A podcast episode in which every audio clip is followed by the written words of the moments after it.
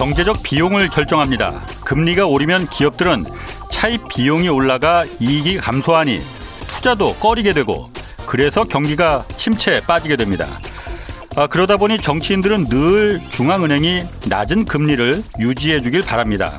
그렇지만 중앙은행은 반드시 독립된 구조와 결정을 내려야 합니다.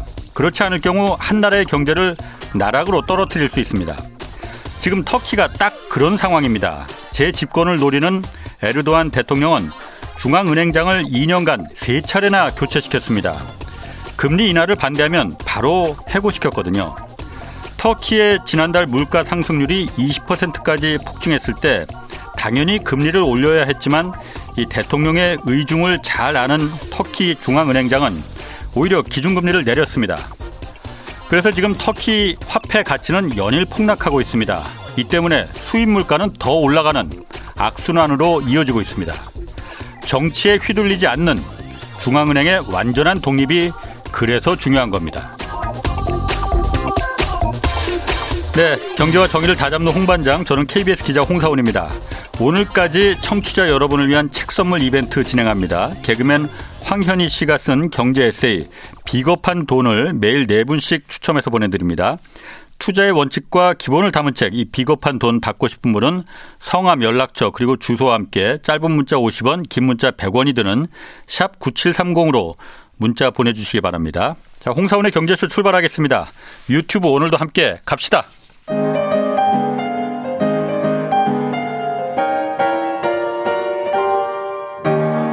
대한민국 최고의 경제 전문가와 함께 합니다. 믿을 만한 정보만 쉽고 정확하게 전해드립니다. 홍사운의 경제쇼.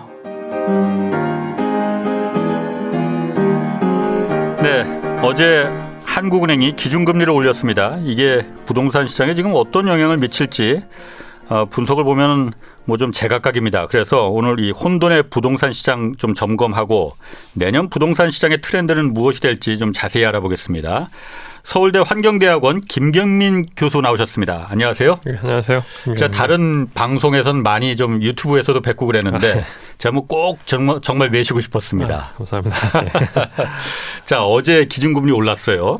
일단 김 교수님이 보시기에 이거 부동산 시장에 영향을 미치는지 안 미치는지 그리고 어떤 영향을 미칠지 음. 한번 좀 그거부터 얘기를 해 주시죠. 예, 이게 기준금리하고 부동산은 완전히 반대의 관계고요. 예. 우선은 부동산도 투자의 수단이기 때문에 부동산에서의 수익률이라는 게 있어요. 그렇죠. 근데 수익률이라는 어. 거는 직관적으로 이제 부동산의 가치, 가격이 분모고요. 예. 그다음에 분자가 되는 거는 1년치 월세 합입니다. 음, 예. 그러면은 이제 아. 그걸 우리가 투자 수익률이라고 하는데 예, 예. 부동산은 사실 위험 자산이어서 예. 기준금리보다는 높아야 돼요. 예. 그죠? 네. 근데 사실 기준금리가 사실 10년 장기채 국공리랑 연결이 돼 있거든요. 네네. 기준금리가 오르면은 장기채 국공 국공 국공채 국공채 수익률이 아. 오릅니다. 예, 그렇게 되면 이거는 무위험 수익률인데 부동산은 얘보다 높아야 되는 겁니다. 그렇겠죠. 위험 자산이니까. 그렇죠. 근데 이제 부동산이 수익률이 높아진다는 거는 약간 좀 혼돈하실 수도 있겠습니다만은 분자도 임대료고요. 음. 분모는 가격인데 둘 다 좋은 거예요, 사실은. 네. 그죠? 네. 근데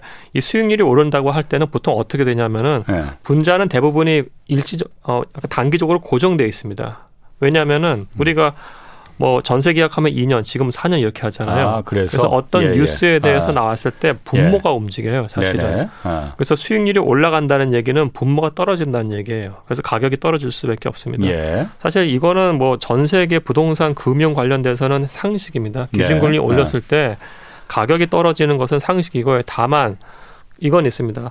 올렸을 때 효과가 시차를 예. 두고 나타날 수는 있어요. 예. 예. 근데 그, 그 시차가 대략 한 6개월에서 1년 정도 될 수도 있는데요. 예.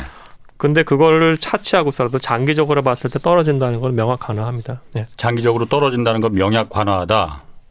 지금 그런데 뭐 추세는 상승률은 꺾였다고 해요. 예. 근데 상승률이 꺾인 거지 계속 상승하고 있다는 거잖아요, 지금. 어. 금리 지금 올린다는 얘기가 예고도 계속 나왔었고 이미 그렇죠. 한 차례 올렸었고 또 어제 올랐는데. 예. 근데 이제 한국은행이 기준금리를 한 번, 두 번 올리고 끝이 아니거든요. 예. 이거는 장기에 걸쳐서 올리는 거고요. 예. 제가 봤을 때 한국은행의 기준금리 패턴은 미국 연준이랑 같이 봐야 될 것 같아요. 예, 예. 근데 미국 연준에서 벌써 물가가 인플레가 심각하기 때문에 어저께 나온 얘기도 벌써 조기 인상할 수 있다는 얘기가 나왔고요. 금리 빨리 올릴 수 있다. 예. 예. 전 그래야 된다고 생각해요. 아. 미국 인플레이션 지금 지나치게 심각합니다. 사실. 예. 그리고 이제 9월 달에 FOMC 보면은 FOMC라는 건 연방준비제도 그 회의록 예, 같은 거. 예, 회의록을 예. 보시면은 열여덟 18명 중에 8명이 2024년까지 2%대 올린다고 했어요. 음. 장기적으로 2.5%고요. 이게 더 빨리 올 거예요. 2028년까지? 2024년까지 4년까지? 2%, 장기적으로 예. 2.5%여서 예. 그러면은 내년부터 했을 때 예. 6, 내년 2022년 6월부터 했을 때딱 예. 분기가 10분기예요. 음. 분기가 2024년까지 예, 예. 말까지요. 그러면 매 분기마다 0.25씩 올린다는 얘기입니다. 어, 사실은요. 예. 예. 그렇게 하면은 우리도 거기에 맞춰서 올라가야 됩니다. 우리나라 기준금리가 미국 기준금리보다 같거나 낮을 수는 없어요. 그렇죠. 왜냐하면 그때 됐을 땐 제가 투자자 돈 빼서 글로 넣는 거거든요. 미국으로 다 넣지. 예. 그러면 돈, 돈이란 건 냄새를 맡고 가니까. 아, 당연하죠. 예. 그거는. 그 따라서 같이 올리는 게 맞고요. 예.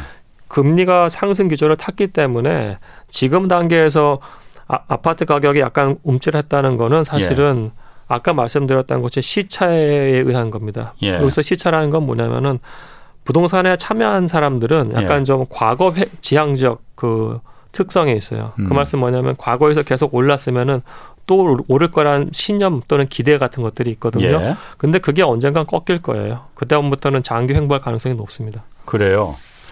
그러면은 그 명약 관화 떨어질 게 명약 관화라고 이렇게 단적적으로 말씀하셨는데 어느 정도나 떨어진다는 겁니까 그러면? 아 이건 사실 제가 미국에 있을 때 이제 상업용 부동산 어. 리서치 회사에서 예.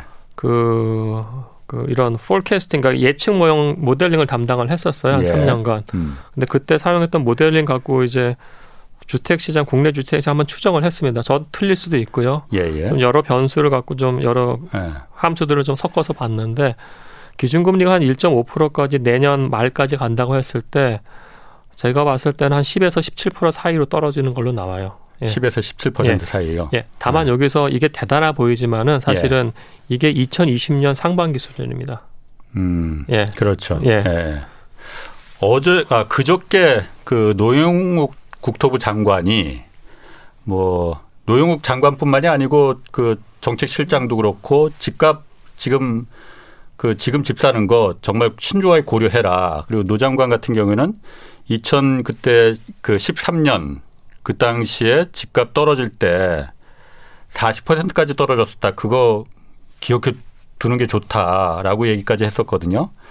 그러면은 정부에서는 지금 금리가 미국에서 아까 말씀하신 대로 미국 기준 금리가 2% 2.5%까지 올라간다면 우리는 그보다 더 높아야 될 네. 거잖아요. 네. 지금 1%인데 뭐 40%뭐 이 정도까지도 지금 가능성이 있습니까 그러면은? 아니, 그거는 그렇지 않고요. 우선은 네. 첫 번째 말씀드린 정부가 이 25번인가의 정책을 놨음에도 불구하고 시장이 약간 좀 다르게 갔잖아요. 예.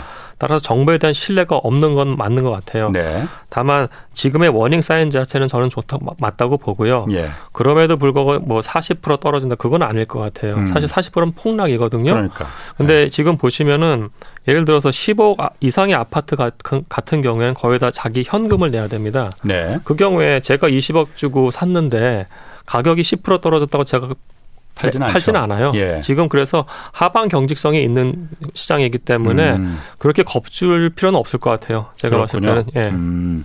알겠습니다. 그리고 금리야 뭐 어쨌든 그 그렇다 치고 계속 올릴 거라고 예상을 했었으니까 지금 또 다른 복병이 지금 인플레이션이잖아요. 예. 아까 말씀하신 대로 미국은 지금 인플레가 굉장히 물, 물가 상승이 심각하다고 하셨고 우리도 그보다는 좀 덜하지만은 많이 높은 편입니다. 예. 인플레하고 집값, 부동산은 어떻게 관계가 있어요? 어, 이거는 인플레이션이 오면은 부동산의 해치 수단이에요. 무조건 부동산 들어가시는 게 맞아요. 음흠. 대표적인 게 지금 미국 케이스고요. 예. 미국은 지금 인플레이션 사상 최대를 봤거든요. 예.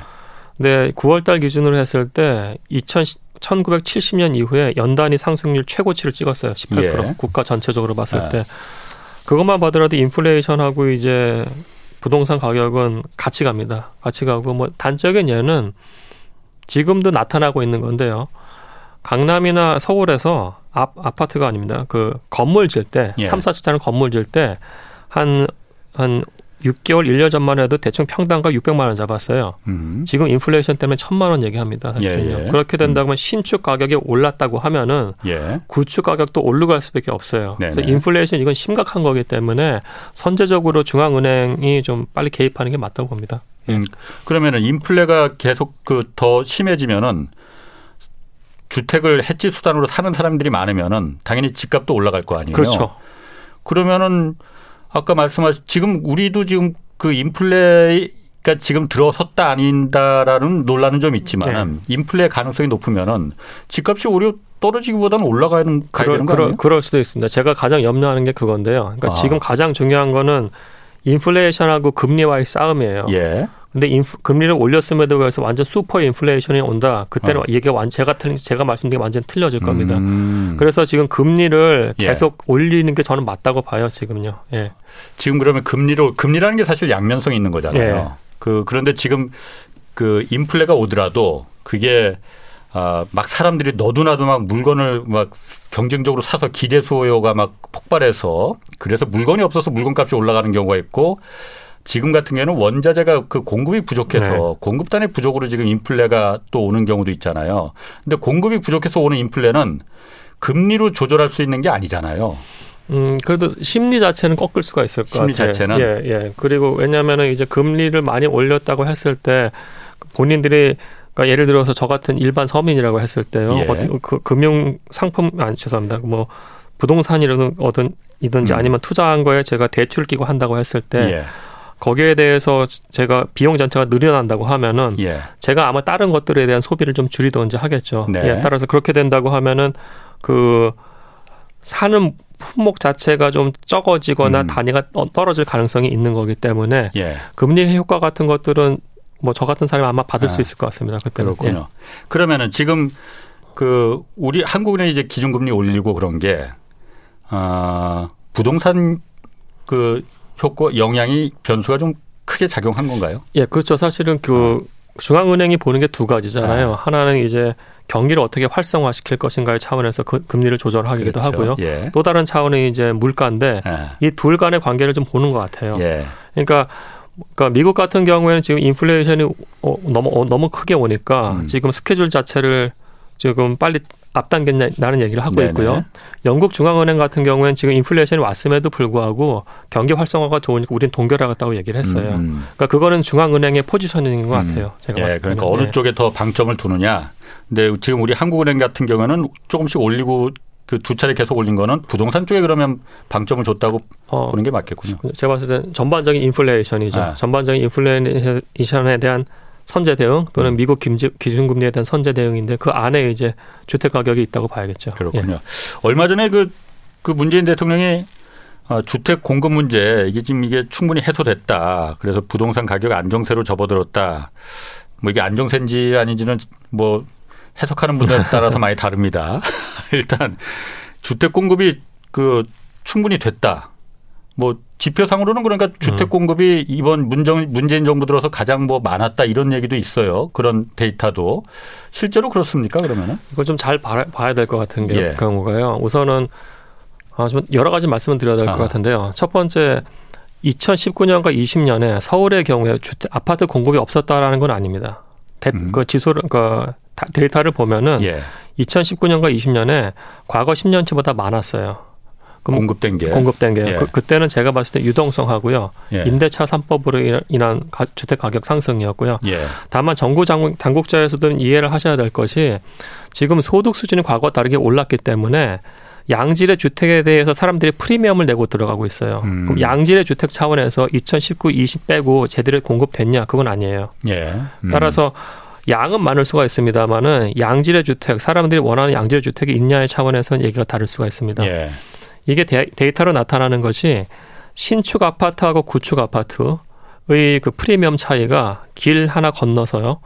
과거에는 한 10년 전에 한 20% 정도였어요. 음. 지금은 그게 한 40% 정도 차이가 납니다. 예. 그러니까 어.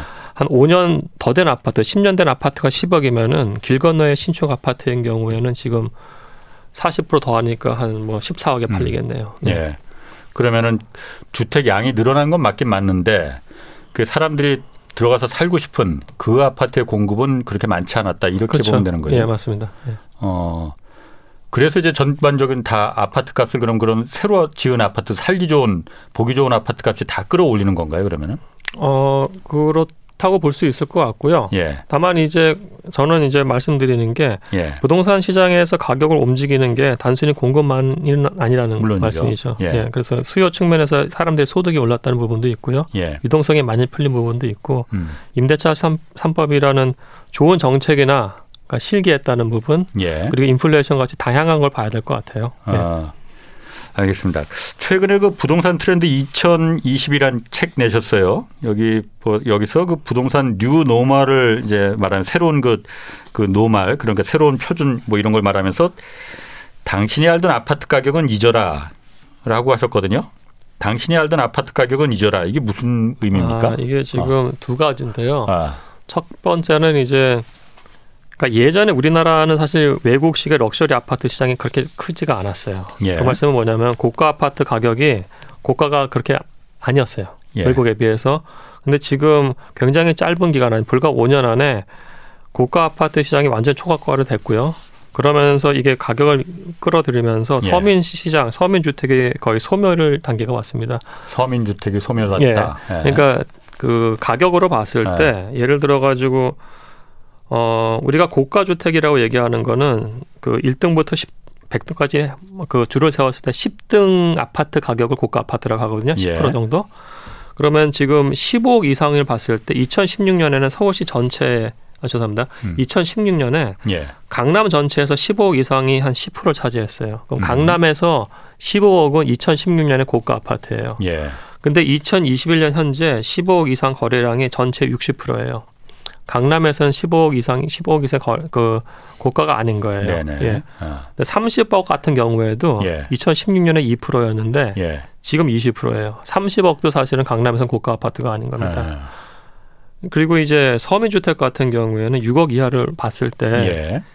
천, 그러니까 2016년에 서울 전체에서 대략 80에서 90%를 차지했어요. 네. 노원구 같은 경우에 거의 99%가 6억 이하였어요. 예, 예. 근데 지금 이게 서울 전체에서 30%밖에 안 되고요.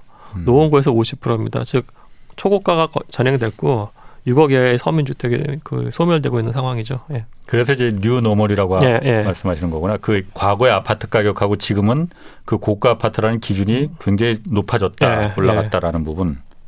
어. 그러니까 제가 여기서 또 말씀드리고 싶은 예. 거는 저는 부동산은 사이클이 있는 거기 때문에 예. 언젠가는 매수를 하셔야 된다고 봐요. 근데 지금 당분간은 아니라는 말씀이고요. 예. 금리 상승 기간에는 2022년, 23년에 어느 분들은 매수를 할 거예요. 근데 그때 기다리는 타이밍에 네. 과거에 뭐 한 6, 7년 전에 이 아파트 평당 2천만 원, 3만 원 했는데 지금 5천이야? 그 가격으로 간다는 말씀이 아닙니다. 예. 그렇게는 가, 능하지 않다는 예, 거죠. 2019년 정도의 가격대를 보시고 들어가셔야 돼요. 예. 어. 그럼 그 상, 그 아파트야 뭐 부동산이야 좀 특별한 상품이긴 하지만은 모든 물건이라게 오르면은 오른 만큼 다시 내려가는 게 있고 그렇죠. 그만큼 예. 오른 만큼 내려가는 그 부침이라는 게 있는 건데 부동산은 왜 그게 안 되는 건가요? 아니요. 부, 네, 왜 말씀하시죠. 예. 이렇게 많이 올랐으면은 예를 들어서 100이라는 만큼 올라갔으면은 100이란 만큼 떨어지지는 음. 않잖아요. 그렇죠. 어, 왜 그런 걸까 이거는요? 그건 소득 때문이죠. 예. 아, 소득이 올라가니까. 예. 그러니까 예를 들어서 그겁니다. 2008년에서 예. 2019년까지 예. 그 서울시 평균 중위 소득이 50%가 올랐어요. 예. 그러면 과거에 10억 하던 주택은 15억 이상으로 가는 게 맞습니다. 소득이 올랐기 때문에. 예. 네. 따라서 소득이 올라간 걸 봤을 때 우리나라 예. 소득이 많은 수 올랐잖아요. 상승 곡선 안에서의 그뭐 이렇게 사이클이 존재한다고 보셔야 될 것 같아요. 예. 음, 상승 곡선 안에 사이클이 존재한다. 그러니까 계속 상승하긴 상승하는데 그 안에서 약간의 그러니까 그렇죠. 사이클 내림이 있다 예, 이렇게 맞습니다. 말씀하신 예, 거예요. 예. 어 그러면 지금 아까 말씀하신 대로 그 처음에 그 예상하시기를 아 주, 부동산 값이 좀 내려가긴 내려가는데 아까 한 17%뭐 그 정도로 네, 10에서 17 정도. 어, 10에서 17% 예, 예. 그게 그러니까 올라간 건 지금 그보다는 훨씬 더 올라갔잖아요. 과거에 비해서. 그렇죠. 예, 예. 어 올라가는 올라가는 추세에서 약간의 17% 10%에서 17% 정도만 내려갔다 다시 예. 그러면 올라갈 가능성이 어, 있다고 보는 그렇죠. 거네요. 모든 조건들이 동일하다고 했을 때요. 예. 그러니까 공급이 우리가 생각하는 것만큼 안 나온다든지 예. 아니면 소득은 계속 증가를 한다든지 했을 때 예. 그러니까 부동산이 약간 평균 회귀 속성은 있습니다. 근데 그 예. 평균이라는 게 예. 과거와 같이 동일한 상태에서 평균 회기가 아니고요. 예. 이게 소득이 같이 오르기 때문에 어느 정도 상승세 안에서의 평균 회기가 있는 거죠. 예. 예. 음. 그럼 제가 그 김 교수님 한번 생각을 좀 들어보고 싶어요. 다른 분들 뭐 그 부동산 관련해서도 이제 패널들 많이 이제 나오셔서 얘기를 하는데 어쨌든 지금 최근 이 뭐 한 2년에 걸쳐서 굉장히 미친 집값이라고 할 정도로 집값이 뛰었잖아요. 네. 원인이 뭡니까? 그러니까 일각에서는 그렇게 말합니다. 우리나라 그렇게 많이 뛴 거 아니다. 전 세계적으로 이렇게 돈이 다 풀렸으니 그 돈이 다 아파트 콘크리트 벽에 다 들러붙어 있는 거나 마찬가지, 스며 들어가 있는 거나 마찬가지인데 안 뛰면 오히려 이상한 거 아니냐. 그러니까 무슨 이거는 정책이 정책으로 막을 수 있는 게 아니었었다라는 얘기도 어. 하시거든요. 아, 아 그게 어. 여러 가지 관점을 보셔야 될 것 같은데요. 예. 다, 외국도 많이 뛴 건 맞고요. 예. 어, 뭐 미국 같은 경우에도 사실 2020년 초반엔 떨어졌다가 네. 그다음에 이제 거의 제로 금리 되면서 많이 올랐습니다. 그건 예. 맞고요. 다만 그럼에도 불구하고 거기서는 이런 생각은 이렇게 얘기는 하진 않아요. 음. 정부 중앙 정부가 집값을 잡겠다는 얘기는 안 해요. 그렇게 음. 배운 적도 없고요. 예. 자본주의 사회에서 그렇게 가르치지도 않습니다. 사실은요. 예. 어, 중산층과 서민을 위한 주거 복지에 신경 쓴다는 얘기를 하고요. 예. 개인들한테 중산층과 서민들이 집을 소유할 수 있는 기회를 주는 게 더 좋은 정책이라고 생각을 해요. 예. 우리처럼 대출 막아가지고 너 집 사지 마 이런 얘기 안 합니다. 그것도 음. 굉장히 잘못된 정책이고요. 예. 어 그리고 가격 측면에서 사실 그렇게 직접적으로 정, 중앙 정부가 개입을 하기 때문에 가격이 요동을 치는 겁니다. 예를 들어서 예. 그 이명박 정권 때 보금자리 주택을 했었잖아요. 예, 사실은 예. 그죠? 예. 우리나라가 그 당시에 2008년 9년에 금융위기를 굉장히 잘 극복한 나라예요. 사실 네, 네. 독일 같은 경우에는 그래서 독일도 잘 극복했거든요. 예. 2010년부터 가격이 꾸준히 올렸습니다. 음. 근데 보금자리 딱 터진 다음에 강남 집값은 2013년까지 횡보 또는 정체였어요. 예. 그럼 과연 그게 오르냐? 저는 그건 잘못됐다고 봐요. 정부의 예. 지나친 정책 개입으로 인해서 예. 제가 봤을 때는 이렇게 올랐어야 되는 건데 정부 개입으로 이렇게 됐다가 다시 이렇게 된 거예요. 예. 근데 다만 내려갔다가 그, 다시, 다시 올라간 거죠. 그리고 다만 이제 박원순 시장 시절에 고인 되신 예. 죄송합니다만은 재개발 같은 것들 용인이 되지 않았습니다. 돼야 네. 됐던 거 돼야 예. 그러니까 저는 뭐 뉴타는 반대합니다만은 음. 일정 부분 재개발 돼야 된다고 보기 때문에 그게 늦춰졌다가 그, 그 양질의 공급이 안 되면서 가격이 올라간 측면도 있는 거고요. 예. 그리고 말씀하신 것처럼 유동성이라든지 인플레이션 때문에 올라간 것도 있고요. 예. 따라서 다양한 것들이 복합된 것이지 이게 이것만 이것만은 맞다. 음. 다른 것들은 잘뭐 이유가 아니다 또는 예. 정책이 맞았다 이렇게 음. 판단하면 안 될 것 같아요. 음. 예. 근데 전통 그 과거에도 보면은 뭐 지금 현재 문재인 정부뿐만이 아니고 과거의 정부에서도 부동산은 항상 정부가 개입해서 어떤 그 경제 운영의 수단으로 그 써왔던 게 사실이잖아요. 네, 맞습니다. 경기가 나쁠 때는 부동산은 인위적으로 좀 그좀 그 거품을 일으켜서 거기서 이제 좀 그 경제를 돌아가게 만들고 그리고 또 지금처럼 부동산이 이렇게 막 그 집값이 올라갈 때는 어 이거 시장에 맡겨두면 안 된다. 시장에서는 항상 돈이 안 되면 뛰어들지 않기 때문에 계속 올라가는 방향으로만 그, 그 방향 정치 그 방향이 정해지기 때문에 국가가 나서서 인위적으로 끌어 좀 끌어내리는 방향을 정책을 써야 된다. 라고 했, 한 게 그러면 그렇게 하면 안 된다는 거예요, 그러면. 아, 그렇죠. 어. 그렇게 하면 안 되고요. 제가 어. 봤을 때 예를 들어서 그거죠. 그러니까 중산층과 서민들도 네. 양질의 주택에서 자, 본인들이 적당한 가격을 내면서 집을 살 수 있는 환경이 조성돼야 되는 겁니다. 사실은요. 음. 그렇다고 했을 때 이 사람들을 위한 금융 상품이 제대로 나와야 돼요. 예. 수요 측면에서 그 첫 번째고 두 번째는 이 사람들은 양질의 공, 그 주택이 공급이 돼야 되는 거고요. 예. 근데 그 공급을 예를 들어서 과거에는 SH나 LH로 막 때려 했잖아요. 예, 예. 근데 요즘에 그걸 안 사요. 네네. 안살 뿐만 아니 그러니까 살기 싫어할 뿐만 아니라 아예 예. 공급 자체가 안 됩니다, 사실은요. 예, 그래서 예. 시장에서 적정한 주택을 공급할 수 있는 공급 체계에 대한 개선뿐만 아니고 음. 이 사람들이 그 매물을 살 수 있는 수요 체계에 대해서도 되게 세심한 프로그램들이 작동이 돼야 됩니다, 사실. 예. 예. 어, 그러니까 그 공공이 그 SH나 LH 같은 경우에서 어, 하는 거는 사람들이 살고 싶은 집이 아니다. 그러니까 민간이 그러니까 쉽게 말해서 레미안이나 푸르조 이런 민간 그 건설사들이 자율적으로 어, 많이 만들 수 있도록 그 토대를 좀 마련해 주는 게. 어, 그러니까 여기서 약간 좀 어. 말, 말씀이 좀 길어질 것 같은데요. 아, 예. 그러니까 그러니까 미국에서는 사실은 예. 저, 저는 고가 주택은 아무나 그건 신경 안 써도 될 것 같아요. 음. 고가 주택은 예를 타워 팰리스가 10억 하던 게 20억, 100억 가능하다고 봐요. 예. 세금 잘 내면 됩니다. 예. 적정한 예. 기준의 자산세 떼기는 되는 거고 중산층 이하의 서민들에 대해서 예. 적정한 주택이 공급해야 되는 것인데 음. 그 적정한 주택이라는 거는 레미안 프루지도 좋아요. 전 음. 좋고요. 예. 또는 그 미국 같은 경우에는 각 동네마다 CDC라는 회사가 있어요. community develop corporation인데 음. 비영리 민간 개발업체예요. 네네.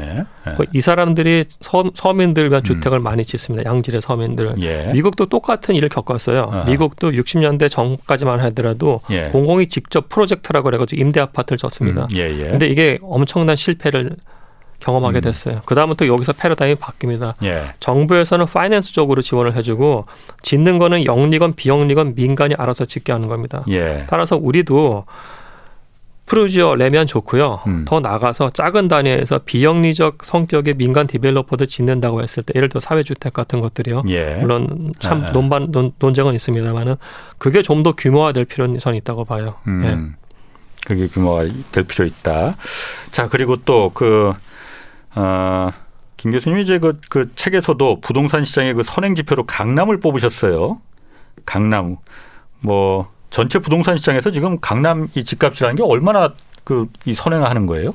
아, 그러니까 이게 보면은 이제 아. 강남이 아무래도 그 부유층들이 좀 많은 동네고 예. 관심 있는 지역이기 때문에 이 사람들은 딴 사람들보다 예. 파이낸스 끌어낼, 그러니까 대출을 예. 일으킬 여력이 좀 더 많잖아요. 예. 그래서 그 사람들 먼저 이제 가격이 움직여요. 그래서 예. 다른 서울에 있는 다른 지역보다는 3에서 6개월 정도, 음. 3, 6개월 정도 약간 선행하고요. 예. 강남에 약간 좀 대체제라고 할 수 있는 분당보다는 거의 뭐 1년에서 2년 선행합니다. 예. 음.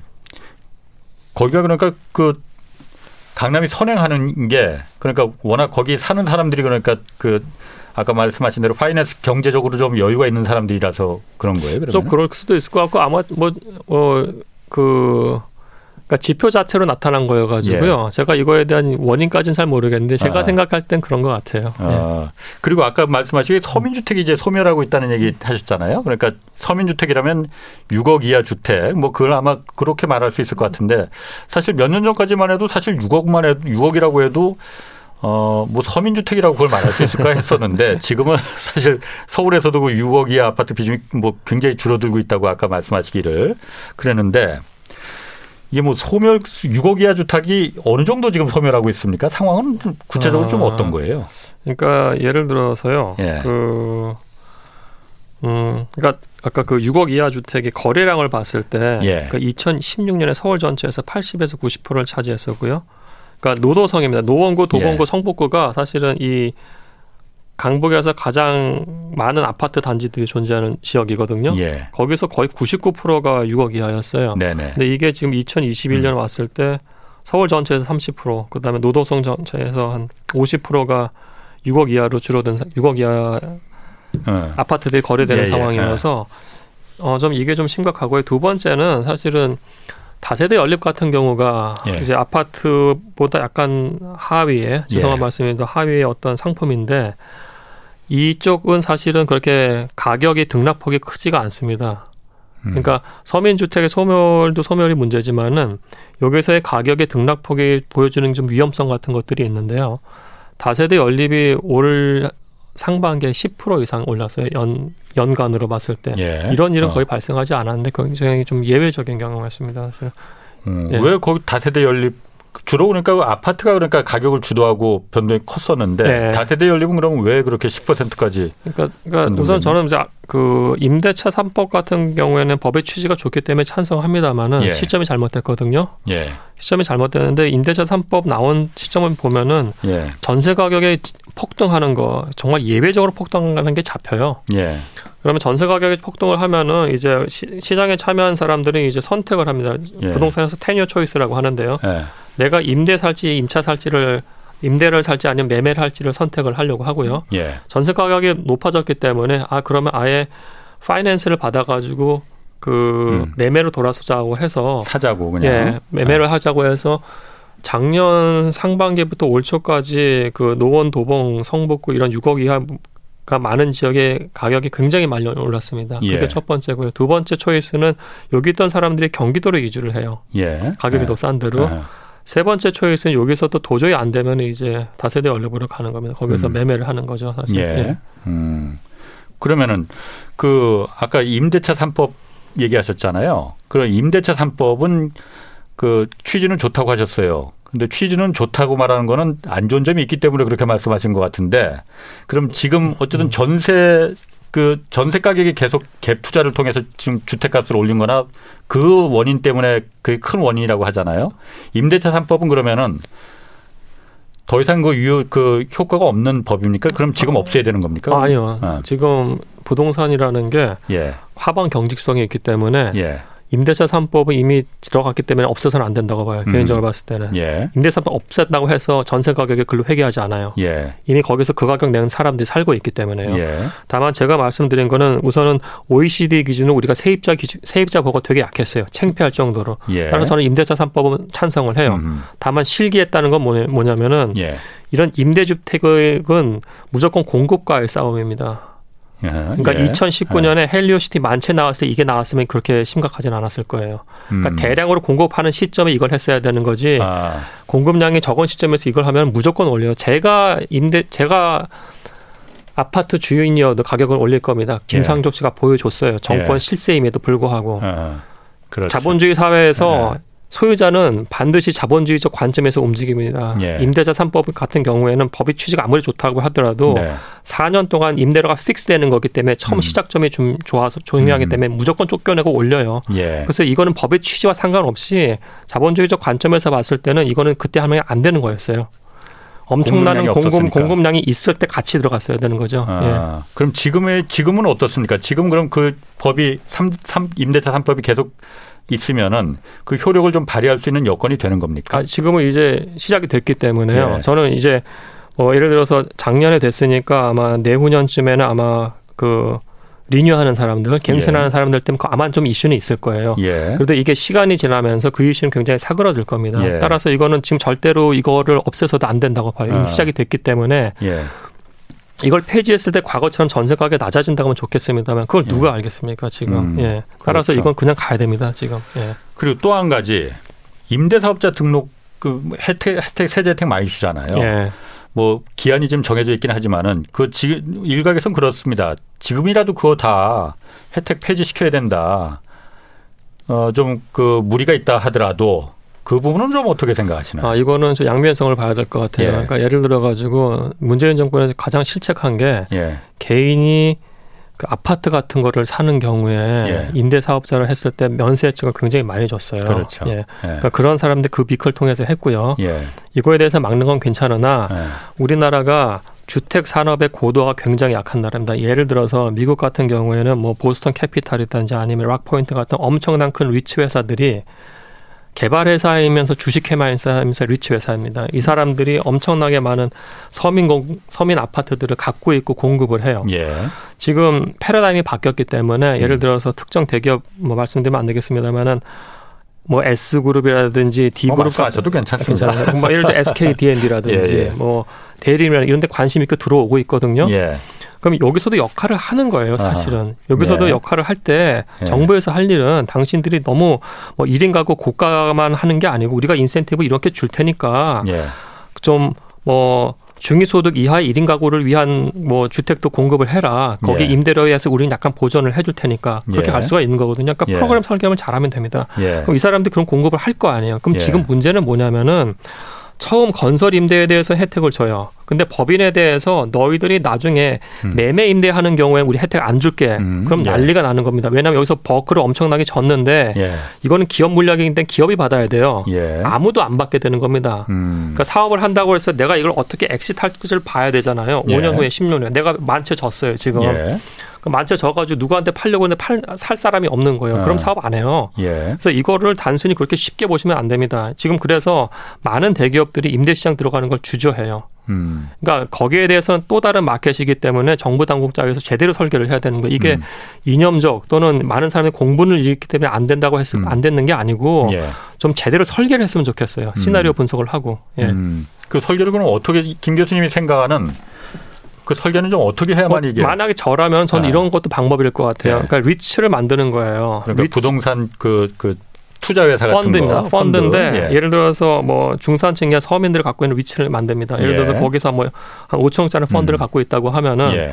5천억 은 자본이 되는 거고요. 이거는 뭐 안정적인 국가 펀드이기 때문에 대출을 낄 수도 있겠죠. 예. 굳이 뭐 허거 네. 같은 데서 네. 그렇게 된다면 리츠가 5천억 규모가 아니고 이거는 자본금 5천억이면 이거 한 2조짜리 펀드가 나올 수가 있는 겁니다. 예. 사실은요. 네. 그럼 거기서 이제 담는 거예요. 적정한 아파트 가격에 대해서 음. 담는 것이고 음. 우리가 이제 리츠 상품 같은 경우에 임대료가 월세나 뭐 이런 것도 제대로 들어온다고 했을 때그 예. 확정 수익률만 투자하는 그 금융 회사들이 있어요. 예를 들어서 보험 회사들. 음, 예, 예. 그 회사들은 어. 나중에 캐피탈가 우리 10배 먹을 거야, 20배 먹을 거가 아니에요. 아하. 확정적 우리가 한뭐 1년에 한 3, 예, 3% 정도 어. 이자를 나면 무조건 들어갈 거야. 예, 그렇게 예. 되는 겁니다, 사실은. 예. 그렇게 한다고 하면은 예. 초기에 이런 거대 리치가 만들어지면은 조금 뭐 그 어, 시장에 충격을 줄 수도 있겠습니다만은 충격을 주지 않고 예를 들어서 이 리치 한에서는 뭐 SK D&D나 이렇게 만들었던 상품도 음. 나중에 우리가 뭐 담아줄게. 그때에 대해서 세직 혜택 줄 때 이렇게 갈 수도 있는 것이고요. 음. 그러니까 금융 상품 쪽으로 뭔가 개발을 해야 된다고 봐요. 그 음, 음. 국토부에서. 그렇군요. 그게 그러면 그 민간들이 그, 그 부동산 그 리츠를 운영해서 하는 것도 중, 뭐 방법이겠지만은 부동산 공공의 리츠를 만드는 건 어떻습니까? 아, 그거 충분히 가능하다고 보고요. 그러니까 왜냐하면 민간에서 하면은 민간은 계속 말하지만은 돈이 안 되면 절대 안 들어가기 때문에 어떻게든 그 이 올라가는 방향으로 예. 어, 갈 가능성이 커지기 예, 때문에 뭐, 뭐, 예를 들어서 blind fund 같은 것들을 만든 다음에 예. 본인들이 운영을 일부를 할 수도 있고요. 아하. 근데 공공이라는 게 사실 민간과의 경쟁에서 효율성이 떨어질 수도 있는 거기 때문에 네. 뭐 국민연금 NPS가 하는 것처럼 예. 엄청난 큰 펀드가 있을 때 민간 위탁 사업자를 딱 선정을 합니다. 예. 그리고 이 사람들이 제대로 하는지 안 하는지를 모니터링을 해요. 아, 예. 그러니까 수수료만 준다고 했을 때 예. 자산운용사에서 달려들 수가 있습니다. 그러니까 음. 구조를 잘 짜면 됩니다. 제가 그렇군요. 예. 그것도 하나 뭐 굉장히 좋은 방법인 것 같아요. 자, 그리고 지금 우리가 집값 얘기하면은 항상 서울 수도권만 다 얘기하잖아요.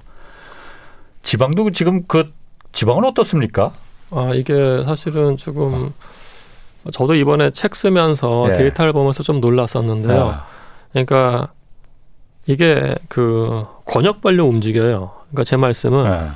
수도권은 서울, 인천, 경기도가 약간의 시차는 있습니다만 거의 같은 트렌드로 움직입니다. 예. 올라갔다 떨어졌다 패턴이 아. 같은데 예.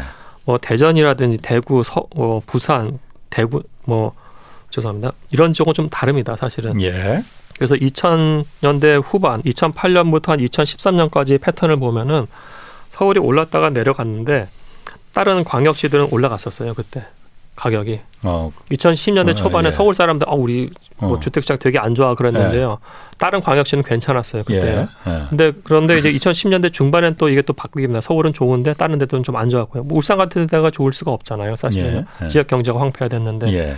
근데 특이하게도 2019년부터 다 같이 올라가요. 동조화 현상이 나타나요. 어. 예.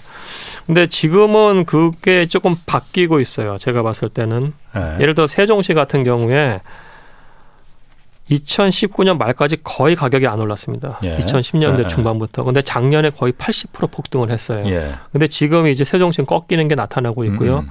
대구 같은 경우는 벌써 신문에서 미분양 얘기가 나오고 있고요. 예. 예. 그래서 지금 대도시권마다 광역시마다 그 주택 시장의 방향이라는 거는 이제 동조화가 깨질 것 같아요. 서로 서로 그 음. 당시에 주택 수요라든지 공급에 따라서 좀 예. 움직임이 좀 바뀔 것 같다는 생각이 듭니다. 예. 동조가 깨진다는 그러니까 그, 그 지역마다 그러니까 특성에 따라서 서울이 오른다고 다 오르는 건 아니고. 예. 어, 전반적으로 그런데 서울 그 수도권 오르는 거에 비해서 지방은 그렇게 많이 오른 건 아닌 거 아닌가요? 그렇죠. 예를 들어 아. 누적 상승률을 봤을 때, 아, 그러니까 예. 2015년부터 현재까지 누적 상승률을 봤을 때 예. 서울만큼 오른 데는 없어요. 그러니까 예, 뭐 예. 서울이 엄청나게 오른 거고요. 예. 근데 그도 그럴 것이 죄송한 말씀입니다만 서울 같은 경우에는 경기도권에는 엄청난 대기 수요가 있잖아요. 예. 같은 가격이라고 아, 했을 때 예. 서울로 들어오고 싶은 사람들 수요가 있기 예. 때문에 따라 서울하고 다른 광역시하고 비교하는 거는 좀 죄송한 말씀이지만 좀 그 그렇겠네요. 비교가 안 되는 것 같아요. 아, 네. 아, 지금 말씀하신 대로 서울로 들어오고 싶은 경기도권의 그 대기 수요 이게 항상 뒷받침이 돼주기 때문에 어, 그런 거로 보면은 서울의 집값이 떨어지긴 쉽지 않겠네요. 내려가기는. 그래도 지금 뭐 유동성을 조이고 있고요. 예. 네, 제가 약간 좀 저희 약간 좀 그 좀 비관론자 같은 인간이어서 말씀드리기 그런데 그 저를 예. 따라하지 마시고 그러니까 제가 생각 가장 월스트 케이스는 뭐냐면 예. 안 좋은 케이스는 예. 이자율이 지금부터 2023년 4년까지 오를 거예요. 예. 그러면 아마 하락하다가 좀 정체로 가겠죠. 예. 예. 수요가 있으니까 근데 그 다음부터가 저는 이제 정말로 정권에서 얘기하는 것, 뭐 양대 음. 정당 둘다 네. 엄청나게 많은 개발 사업을 얘기를 하고 있거든요. 예. 그게 진짜 공급이 되는 된다. 예. 사실은 3년 있으면 공급되거든요. 2, 3, 4. 어. 그때부터 공급이 된다고 했을 때 공급 충격이 오면은 그러니까 우리가 2000, 1990년대 봤던 약간의 장기 정체도 갈 수가 있을 것 같다는 생각이 슬쩍 들어요. 근데 장기 그, 정체? 그러니까 예를 들어서 어, 1900 공급이 너무 많아져서 예, 그렇죠. 예를 네. 들어 가지고 우리가 1988년에 그, 그 당시에 월드컵 할 때 뉴스 예. 보시면은 뭐 강남 가격 전년 대비 100배 그러니까 뭐 100% 상승 뭐 이런 얘기 계속 나왔잖아요. 예. 엄청났잖아요. 그래서 예. 노태우 대통령이 그때 했던 게 100, 뭐 100만 원 건설이었는데 아, 예. 분당 20만 원 건설한 다음에 90년부터 97년까지 음. 가격은 정체예요. 아, 그때, 그때 200만 원 건설하면서 워낙 많이 공급돼 갖고 그렇죠. 가격이 많이 내려갔었죠 그때. 그렇죠. 사실 그때 200만 원 말은 200만 원이었는데 실질은 100만 원가 건설된 겁니다. 아 그래 200만 원 예, 아니었어요? 예, 예, 예. 아. 근데 그, 그때도 그렇게 정체가 됐는데 예. 지금 상당한 물건을 얘기를 하고 있거든요 양대 예. 정당에서 예. 그렇게 한다면 장, 저는 그럴 것 같다는 생각이 드는데 사실 그럴 것 같지도 않기도 하고 해서 아. 저는 그래서 근데 그러니까 만약에 뭐 이제 청취자들한테 저 제가 드리는 그냥 조언 같은 거는 예. 2019년 기, 가격을 기준으로 해서 예. 본인의 라이프 스타일을 고려해서 예. 어, 부동산 시장에 대해서 들어가는 거를 고민을 하셔라. 음. 다만 그 가격이 뭐 2016년, 15년처럼 뭐 그때 가격은 절대 아니라는 말씀 드리고 음. 싶고요. 부동산은 사이클이기 때문에 본인이 약간 손해 보는 시간이 있더라도 언젠가는 그 가격 음. 회복을 해서 예. 그냥 예, 그렇습니다. 내년에 일단 선거가 3월에 대통령 선거 있고 6월에 이제 지방 선거 있단 말이에요. 예. 어, 어쩌 항상 선거 이번엔 뭐 선거가 더군다나 부동산 정책 선거라고도까지 얘기를 누구는 하니까 어 어떻습니까? 일단 부동산 그 정책하면은 서울 같은 경우는 재건축 재개발이 일단 이슈가 될 수 있을 것 같고 일단 그거부터 좀 보죠. 재건축 재개발은 좀 내년 선거에 따라서 어떻게 좀 그 변동이 있을까요? 그러니까 이게 우선 재건축하고 재개발을 다시 좀 분리해서 보시는 게 맞고요. 예. 재건축은 이제 아파트 기존의 아파트를 어. 부시고 재건축하는 거잖아요. 그렇죠. 주로 강남권이고요. 예. 그럼 재건축을 한다고 했으면 그 가격은 오르기 때문에 예. 아파트 가격 지수 자체가 오르는 거기 때문에 정치권에서 약간 좀 주저할 가능성이 굉장히 높습니다. 왜냐하면 자기가 임기 중에 강남 아파트 가격 오르는 거에 대해서는 주저할 수가 있고요. 예. 다만 재개발은 양쪽 정당에서 지금 다 얘기하는 게 그거예요. 도심 예. 재개발 한다고 하고 예. 용적률 인센티브 준다는 얘기를 둘 다 하고 있거든요. 예. 또 우리가 과거에 보면은 2000, 2000년대 초반에 초중반에 뉴타운 광풍 불었을 때 예. 그때 한나라당만 한 게 아니었어요. 음. 민주당도 자기들 그때 그 국회의원 선거할 때 우리도 뉴타운 한다고 했었어요, 사실. 예. 예. 그래서 이 뉴타운은 표가 되는 거예요. 어떻게 예. 보면은. 그래서 강북 지역에 있는 재개발 음. 같은 경우에는 음. 얘기가 완전히 다를 겁니다. 그거는 예. 강북 지역의 토지 시장을 자극을 하면서 빌라라든지 연립 세대 같은 것들이 가격을 올릴 가능성이 굉장히 높아요.